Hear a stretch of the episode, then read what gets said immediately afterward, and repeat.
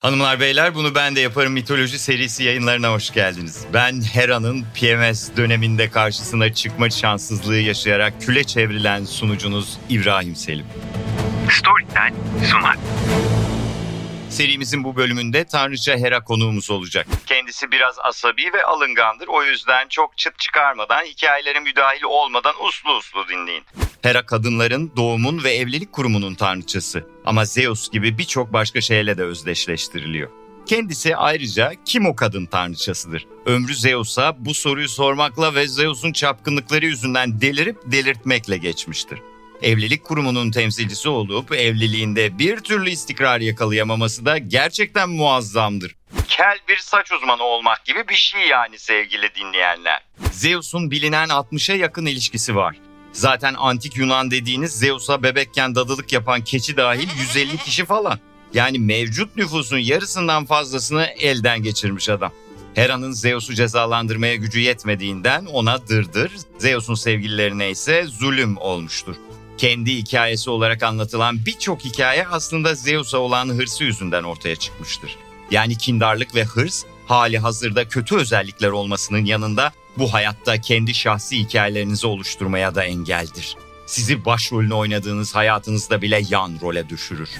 Üf be! Satın sevgili dinleyenler bu tespitleri. Vallahi havasından mı suyundan mı bu konunun iki arada bir derede felsefe parçalayışımız geliyor sürekli bizim, evet. Hera aynı zamanda anadır sevgili dinleyenler. Anadır, ana.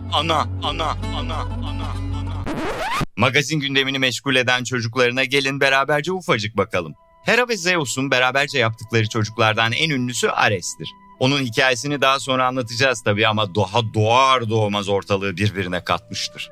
Babası Zeus da kundaktaki testosteron topuna bakıp hafif bıyık altından gülerek "Kerataya bak sen ya, elinden gelse bizi zıbınıyla boğacak, bundan iyi savaş tanrısı olur" diyerek çocuğu savaş tanrısı yapmıştır.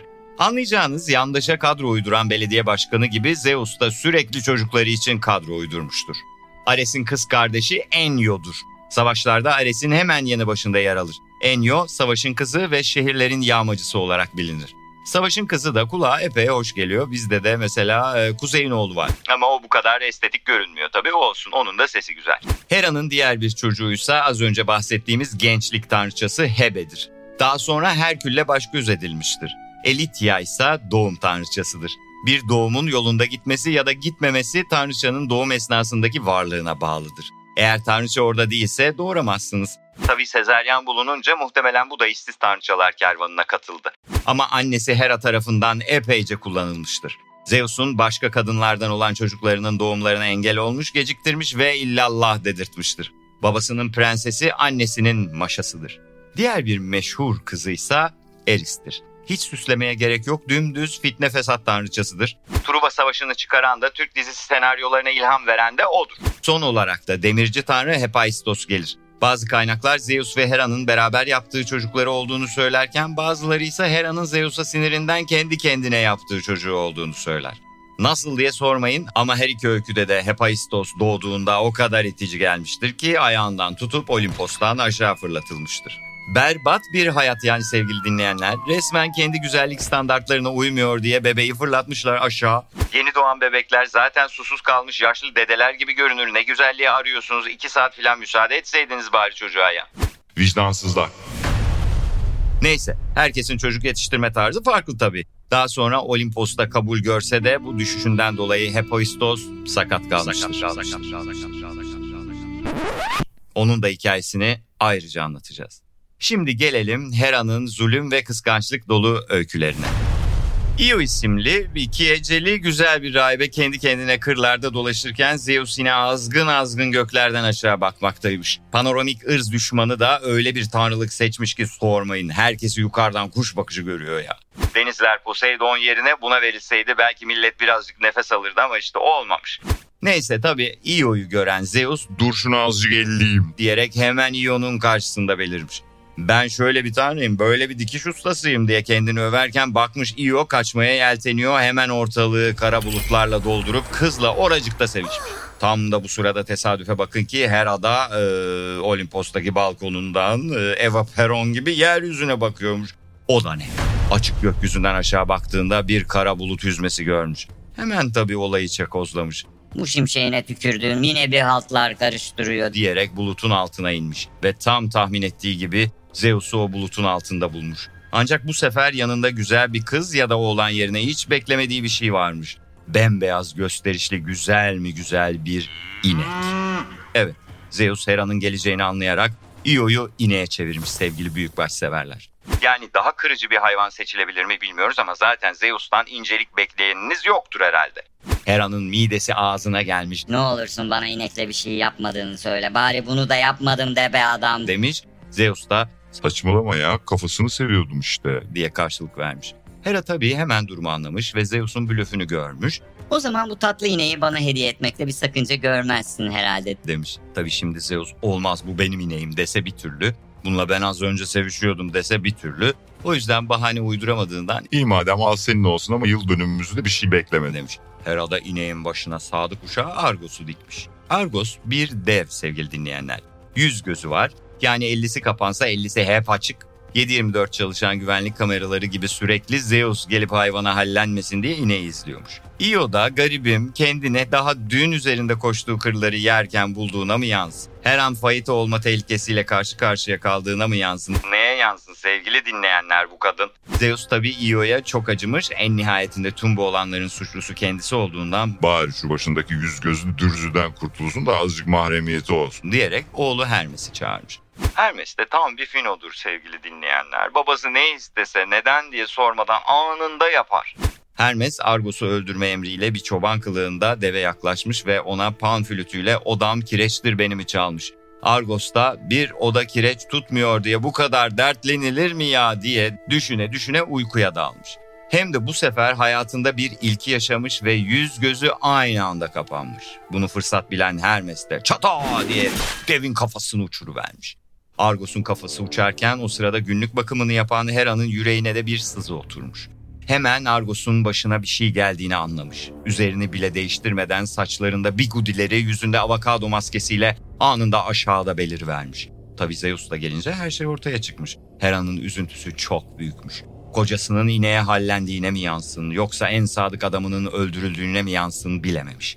Bizce ilkine yansın ama kendi bilir. Hera Argos'un anısını yaşatmak için onun gözlerini alıp simge hayvanı olan tavus kuşunun tüylerine yerleştirmiş. Bu sayede tavus kuşları tüylerindeki irili ufaklı harika göz motiflerine kavuşmuş ve acemi dekoratörlerin göz bebeği olmuş. Ve tabii ki sıra ilahi adaletin tecellisine geldi sevgili dinleyenler. Ortada bir cinayet, 4 ayaklı bir metres ve yalancı bir koca var. Kim tüm bunların sorumlusu? En başta Zeus, sonra da onun tetikçisi Hermes. Ama Hera hangisini cezalandıracak? Burada araya girelim sevgili dinleyenler. Antik Yunan hakkında bilmeniz gereken en önemli şeylerden biri de ortada bir bedel varsa bunu her zaman masumlar öder.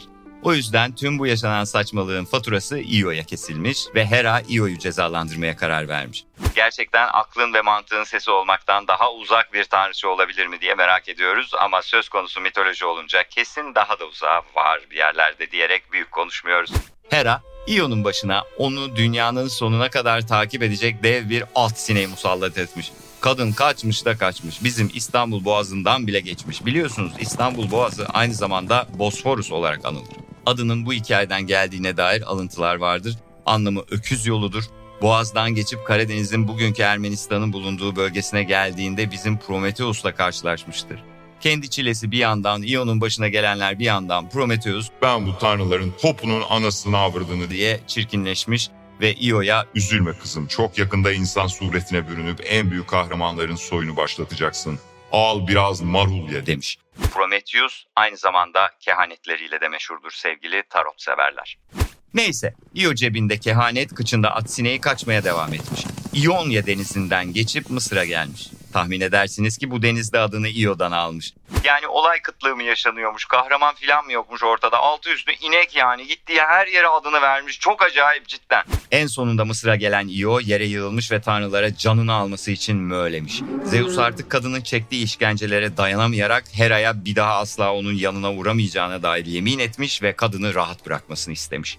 Hera kendinden memnun bir şekilde sineğini yuvasına çağırırken Zeus da Io'yu eski formuna getirmiş. Ancak Io'nun rengi değişmemiş, bembeyaz kalmış. Bunu gören Mısırlılar Io'yu kutsal atfetmiş ve Isis olarak tapmışlar. Io insan haline gelince Epopus isimli bir çocuk doğurmuş. Tahmin edeceğiniz üzere çocuk Zeus'un. Demek ki Ultimate Sevişken Dayı Zeus için 2 ya da 4 ayaklı olmanız fark etmiyor. Hatta öyle tahmin ediyoruz ki canlı olmanıza da gerek yok.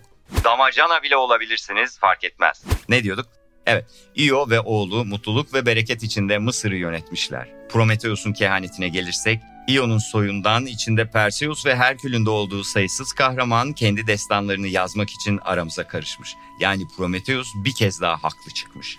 Evet, bu bölümümüz de burada sonlanıyor sevgili ama tadı damağımızda kaldı severler. Biz hiç o tat silinsin ister miyiz ya? Hemen çabuk çabuk diğer bölüme geçin. Sizinle orada buluşalım. Yine öpüyoruz. İyi günler. Storytel sundu.